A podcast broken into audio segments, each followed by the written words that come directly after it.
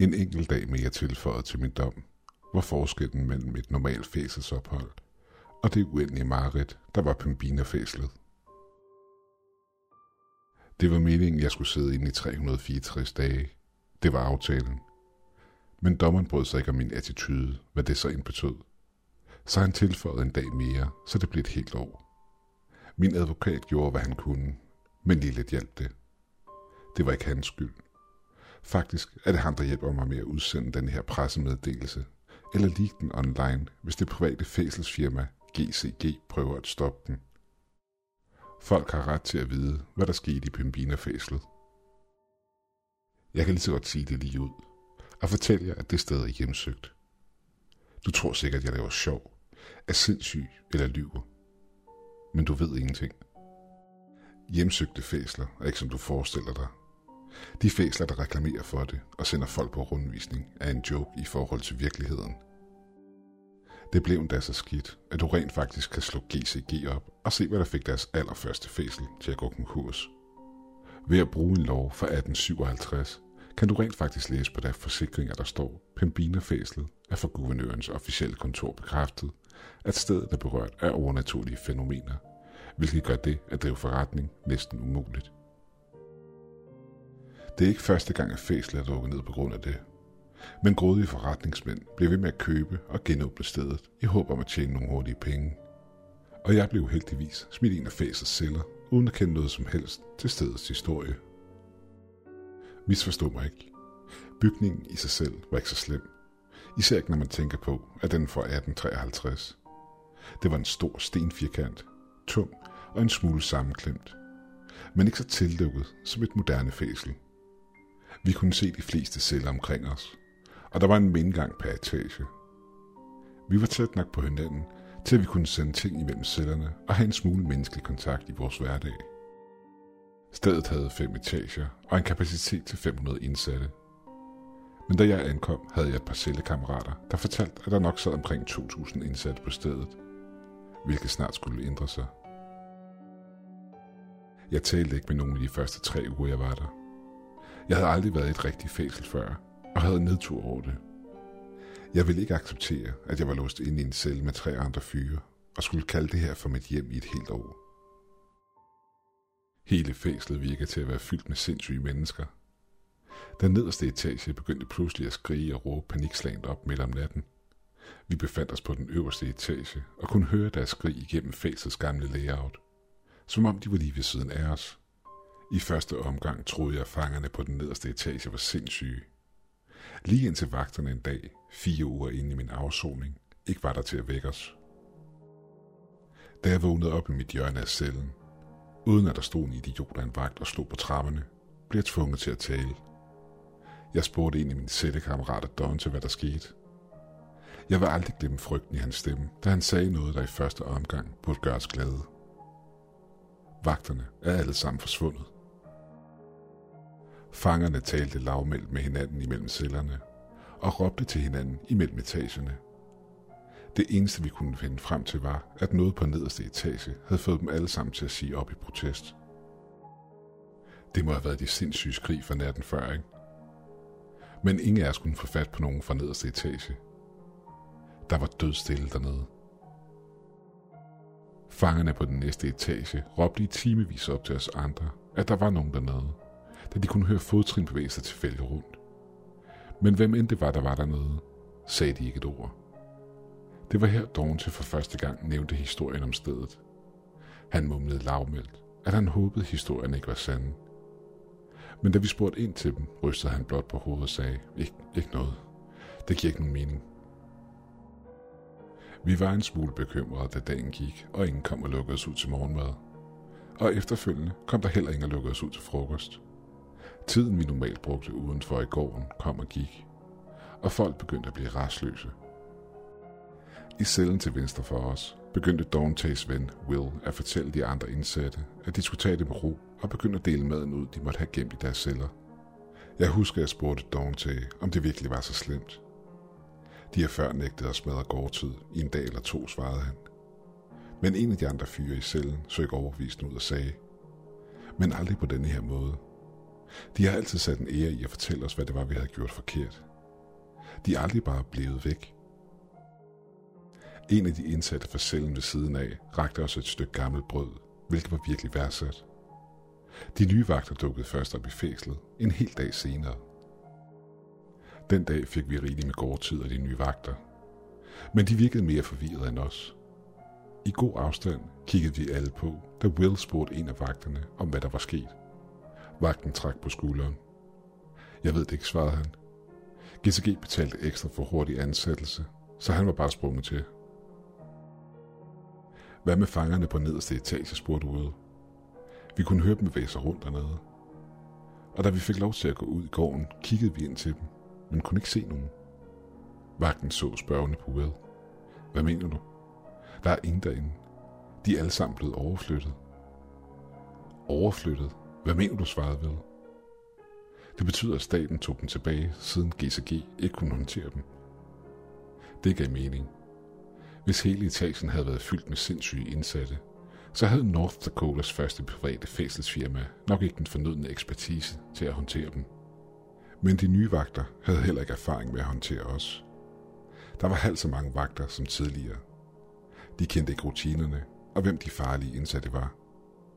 Hvilket resulterede i, at de holdt sig på afstand, var bange og brugte unødig magt. Alle på nær en af vagterne.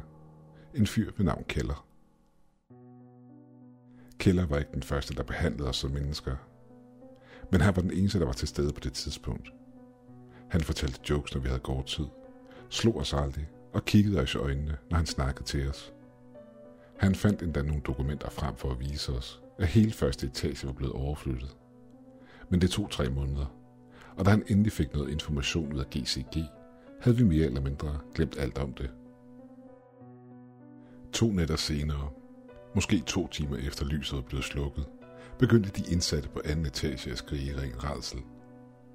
Dante hoppe op fra sengen og faldt næsten over en af vores cellekammerater. Shit, det må være en ildebrand. Andre indsatte begyndte at slå på trammerne og råbe efter vagterne. Men de løb blot forbi os og ned ad trappen, uden at sige noget til os. Vi kunne høre dem råbe ordre nede fra etagen. Og kort tid efter begyndte de at råbe i ren forvirring. Fangernes skrig kunne høres tydeligt. Det lød som om de var bange for noget bestemt og ønskede hjælp. Lyden af døre, der blev smækket, og folk, der løb rundt, nåede vores etage. Efter omkring 10 minutter med råben og skrigen, blev der igen død stille. Vi sad tilbage i mørket og lyttede til solen stod op. Da det nye vagtskifte ankom, var de overrasket og forvirret. Killer kom op til vores celle og spurgte ind til, hvad der var sket. Vi fortalte ham, hvad vi vidste. Men han var mødt ind til åbne døre og en tom etage. Der var ingen indikationer på, hvad der var sket. Men han lovede at høre GCG og finde ud af, om de manglende fanger på anden etage også var blevet hasteoverført. Dawn greb om trammerne og sikrede sig, at Keller kiggede på ham. Please, find ud af, hvem det er, der går rundt dernede om natten. Keller så på ham. Hvad mener du? Jeg er jo på dagholdet, så jeg ved ikke, hvordan jeg kan hjælpe dig med det. Fangerne er væk, svarede Dawn til vredt, men lavmældt. Men de indsatte på tredje fortæller, at de kan høre nogen bevæge sig tilfældigt rundt dernede, indtil solen står op. Keller så på ham. Jeg kunne da tjekke efter nu, hvis det er. Dawn rakte armen ud gennem trammerne og greb fat i hans uniform. Noget, der normalt ville sikre os en masse slag. Hør på mig, sagde han med en hård tone i stemmen. Gå ikke derned alene. Bliv på trappen medmindre du har nogen med dig. Keller nikkede frygtsomt. Det så ud til, at han endelig forstod, hvor bange vi i virkeligheden var. Han vinkede den anden vagt væk, og Dawn gav slip på ham. Men der kom intet mere ud af det. Natholdet havde sagt op, og flere vagter blev hyret til en endnu højere løn. Keller og en anden vagt tjekkede de to etager ud, men fandt intet. Dawn mente, at det var fordi de gennemsøgte de to etager i dagtimerne, men han nægtede at spørge vores eneste ven blandt vagterne om at sætte livet på spil og tjekke det ud i nattetimerne. Det var måske tre måneder senere. Jo, det passer meget godt. Jeg havde siddet halvdelen af min dom ud og taget tegningen op på et hobbyplan, så jeg havde pen og papir i cellen. Vi blev vækket midt om natten ved at alle på tredje etage skreg i absolut panik. Dengang var vi mindre bange under selve begivenheden. Will tilbød en af vagterne at løbe forbi 500 dollars fra hans konto, hvis han ville komme tilbage og fortælle os, hvad der var, der foregik. Dornte sad og lyttede intenst i et forsøg på at høre de individuelle skrig fra tredje etage. Jeg skrev ordene ned. Han mente, han hørte ind mellem skrigene. Her vil jeg skrive ned. Jesus Christ. Den dræber ham. Åh oh, Gud. Luk os ud. Den kommer denne vej. Som sagt var vi ikke så bange, imens det hele skete, da vi havde været igennem det hele to gange før. Men den langsigtede frygt var meget dybere. Nu vidste vi med sikkerhed, at det ville ske igen. Og fanger, der havde mulighed og penge, begyndte at søge hjælp fra diverse advokater med henblik på at blive overflyttet til et andet fængsel. Selv hvis det betød ringere forhold. Problemet var, at North Dakotas fængselssystem allerede var overfyldt hvilket var hele grunden til, at GCG var blevet startet op. Så for hver fange, der slap ud, betød det blot, at det blev sværere og sværere for os at sig tilbage. Begge vores cellekammerater blev overflyttet, hvilket gav os mere plads, men det var en ringen trøst. Til syneladende havde rygtet spredt sig udenfor, og i stedet for at GCG betalte mere til vagterne, var deres løsning at skændet på natholdet, så det nu kun bestod af en enkelt vagt – Keller var en smule skuffet over, at han ikke havde fået en lønforhøjelse ud af det. Men han var begyndt at tro på os, og det er der virkelig foregik noget uforklarligt på stedet. Han havde været ansat et godt stykke tid, og vidste, at vi ikke løg over for ham. Derudover havde de andre fanger fortalt ham, at de om natten kunne høre skridt fra første, anden og tredje etage. En fange på fjerde etage havde fortalt ham, at han havde hørt en løbe fra den ene ende af gangen til den anden ende af gangen, og havde forventet at se en vagt komme løbende op ad trappen. Men ingen dukkede op. Den fange skar sit håndled op og blev overflyttet til et hospital dagen efter. Så vi tog hans udtalelse meget seriøst. Alt det var nok til at Keller lavede noget research uden for fæslet. Han kom til os med svar syv måneder ind i min afsoning. Da han stod ved siden af trammerne til cellen, spurgte Wilhelm, hvad han havde fundet ud af. Keller virkede en smule skræmt. Der er virkelig meget bullshit derude, svarede han. Men det her sted er nævnt rigtig mange gange. Stedet har været lukket ned før, men hver gang jeg spørger efter historiske dokumenter, løber jeg panden mod en mur. Jeg tror ikke, det er fængslet i sig selv, der er et problem. Se her. Han trak en notesblok frem. To kanadiske præster, fader Nobert og fader Dumoulin, besøgte Pempina i 1818. Det var før det overhovedet officielt var en by. Det var dengang The Hudson Bay Company var store her omkring. Så lang tid siden er det. Pembina var på det tidspunkt den største by i North Dakota. Så handelsposten var overfyldt, så præsterne måtte overnatte uden for byen, hvor Pembina-floden møder den røde flod. Historien fortæller, at et rådent gespenst af en kvinde dukkede op i løbet af natten og stjal Norbers liv. De to mænd forhandlede med ånden om at dele det resterende liv, der var tilbage mellem dem, så de begge kun ville leve 35 år, i stedet for de 70, som Dumoulin havde tilbage. Dumoulin fik en ekstra måned og 20 dage som gave fra hans ven for hans offer. Keller holdt en pause, i det vi alle gættede på det uoplyse svar. De døde begge efter 35 år. Jeg vidste, at Pembina havde et skræmmende problem. Men det betød ikke, at jeg skulle tro på alt, hvad jeg hørte. Lad mig gætte, sagde jeg. Der er en måned og 20 dage imellem deres dødsdag. Keller nikkede. Det er rigtigt, insisterede Keller. Deres dødsdato er at finde online. Men hør så her. 35 år efter deres dødsår, i 1853, blev fængslet her bygget. Og stedet, det blev bygget på, var der, hvor de to floder mødes. Jeg begyndte at føle mig utilpas, da det gik op for mig, hvad det betød. Det var lige her, ikke, svarede jeg. Kjeller nikkede. Han var dybt seriøs. Jeg tror, der er noget her. Noget elgammelt. Jeg spurgte en fyr, jeg kender, som har noget familie, der er Chippewa-indianere. De kender historien om den røde flod bedre end nogen anden. Han fortalte mig, at hans onkel engang havde fortalt ham, at han aldrig måtte overnatte på stedet, hvor den røde flod møder Pembina-floden. Han fortalte, at der bor noget her. Noget bor langt ned under jorden, og det vågner op hver gang årstiden skifter. Vi sad i stillhed og lå historien synke ind – Det var ren overtro. Men det var lige så god en teori som nogen anden. Det ville vende tilbage, og det var fjendtligt. Will snakkede med Keller i et par minutter mere, men Dante sad for sig selv i stillhed. Da Keller var gået, spurgte jeg ham, hvad der var galt. Han sad foroverbøjet på en ubrugt køjseng og så op på mig. Jeg skal stadig afzone fem år herinde. Jeg har ingen penge til advokat, og du når at slippe ud, inden den op til os. Vil den det? Intet var sikkert. Den vil komme tilbage om to måneder og indtage fire etage. Og tre måneder efter det vil den komme efter os. Han så på gulvet. Det jeg mener, det er, at jeg håber, du slipper ud, inden den når os. Jeg vidste ikke, hvad jeg skulle sige efter det, så jeg sad bare i mit hjørne, som jeg altid gjorde. Der gik ikke lang tid efter det, at vi hørte, at GCG var ved at gå konkurs. De mange overflytninger havde pisset staten af og havde kostet firmaet en vital kontrakt, hvilket havde fået investorerne til at trække sig ud. Antallet af vagter blev skåret ned, så nedslagtet, og kælder mig tage en lønnedgang for at bibeholde sit job som den eneste vagt på dagholdet.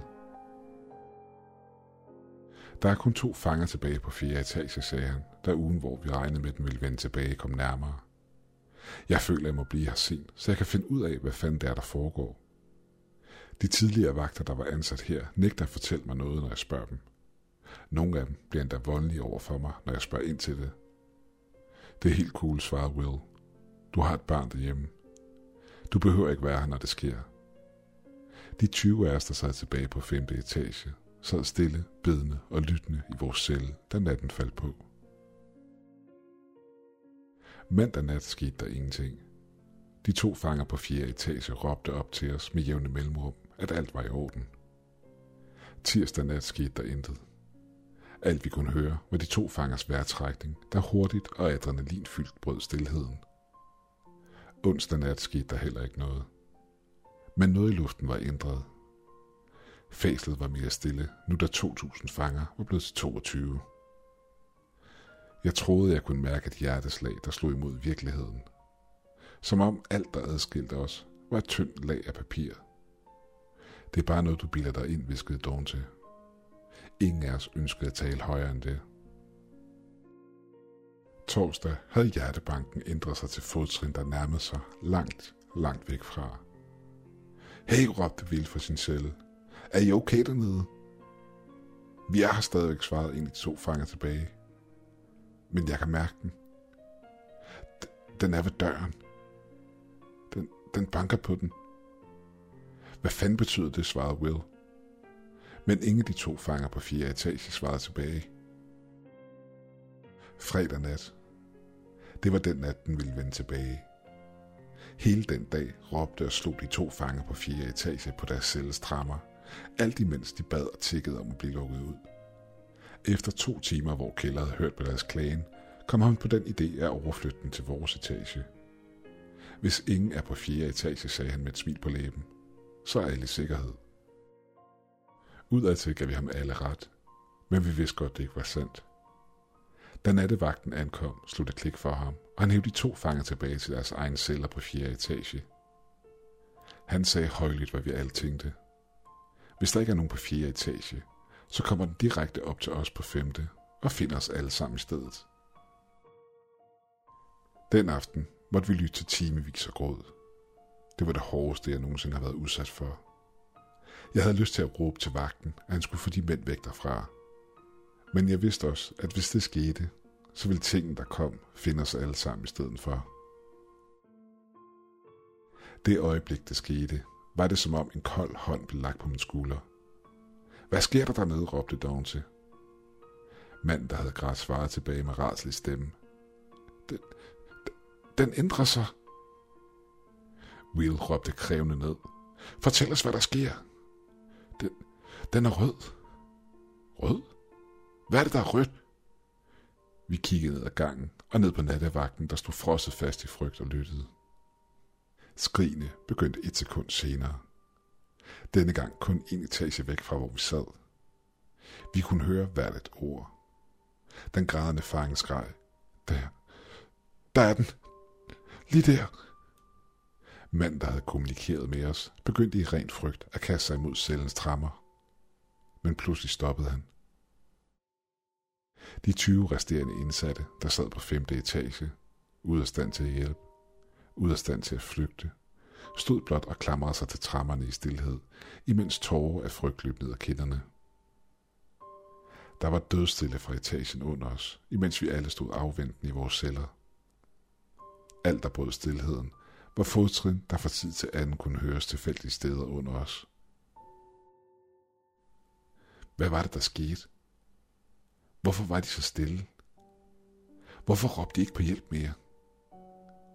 På et tidspunkt kunne vi høre den grædende mand bryde stillheden under os. Åh oh, Gud, den kommer over imod dig. Ti stille, eller ser den der. Slå på trammerne, distraher den. Lyden af metal mod metal gav genlyd i gangen. Den grædende mand sagde med frygt i stemmen. Åh oh, Gud, den, den ved det. Den, den ved det.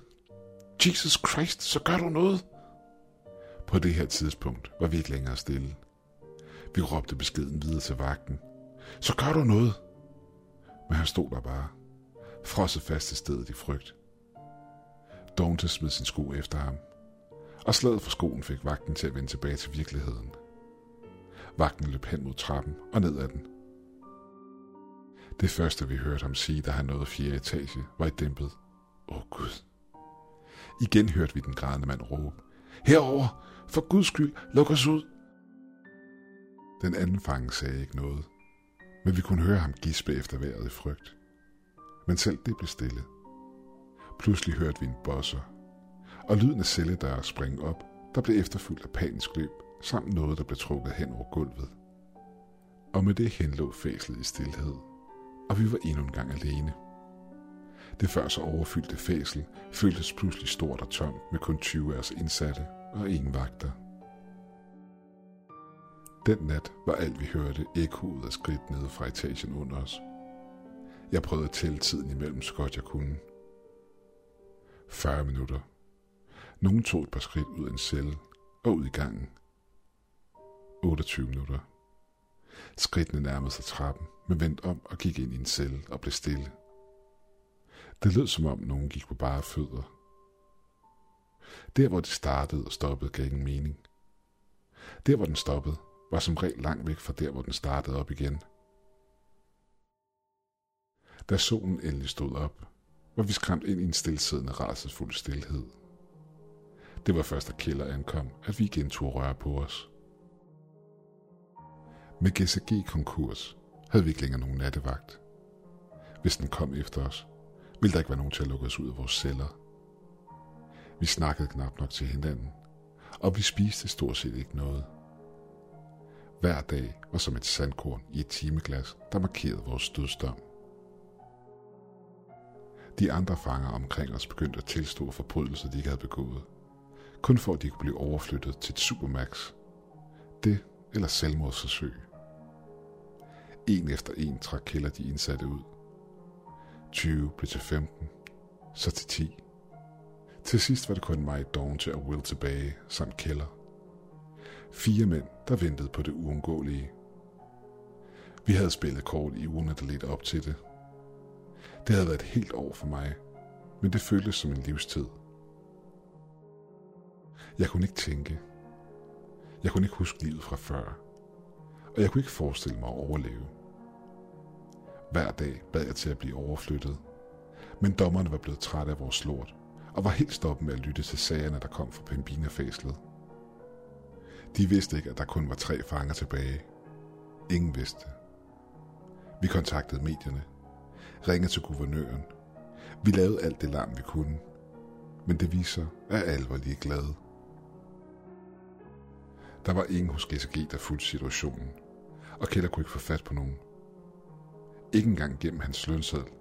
Det var et helt tredje firma, der stod for udbetaling af hans løn, og kunne derfor ikke svare på nogen af hans spørgsmål. Til sidst oprandt ugen. Mandag skete der ingenting. Vi sad som statuer i vores celler, imens vi ventede på et tegn for vores bødel. Da solen igen stod op, tog vi igen at røre på os.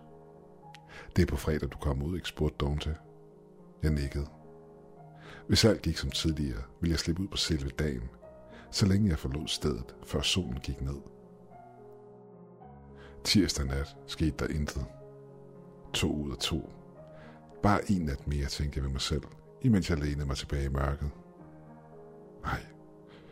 Nej, vent. Følelsen i fæslet havde ændret sig.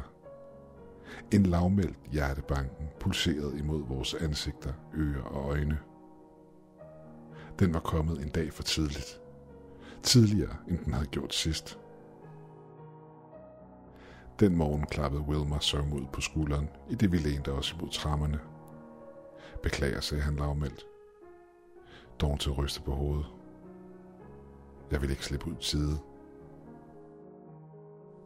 Onsdag nat blev hjertebanken til fodtrin, der lod til at komme nærmere og nærmere fra et sted langt væk. Jeg stod ved trammerne hele den dag. Det her kunne ikke ske. Min advokat ville når som helst træde igennem døren og fortælle mig, at den ekstra dag dommeren havde givet mig nu var fjernet, og jeg var en fri mand.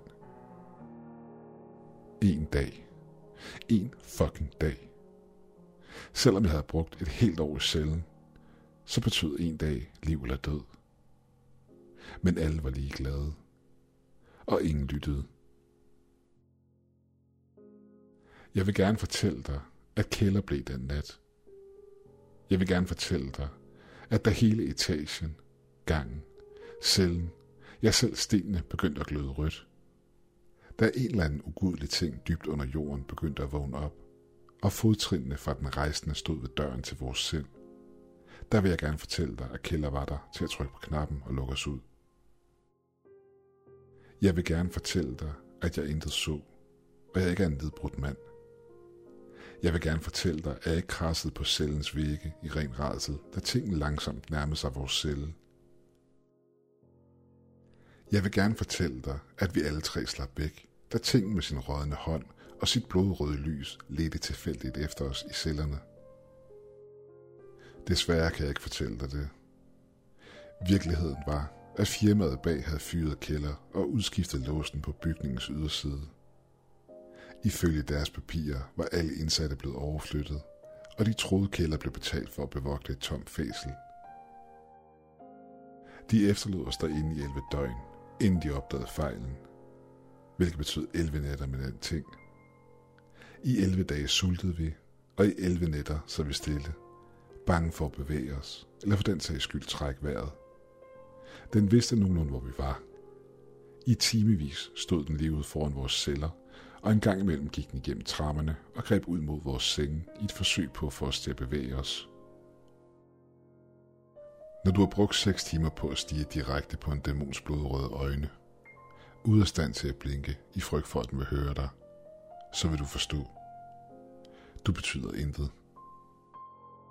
Jeg vil gerne fortælle dig, at kælder eksisterer. Jeg vil gerne fortælle dig, at vi havde en ven blandt vagterne, og det ikke var så slemt. Jeg vil gerne fortælle dig, at jeg ikke er traumatiseret af det helvede, jeg gennemlevede. Efterladt til at rådne op og dø, som et ligegyldigt nummer i et eller andet firmas regnskabsbog. Men alle er ligeglade. glade.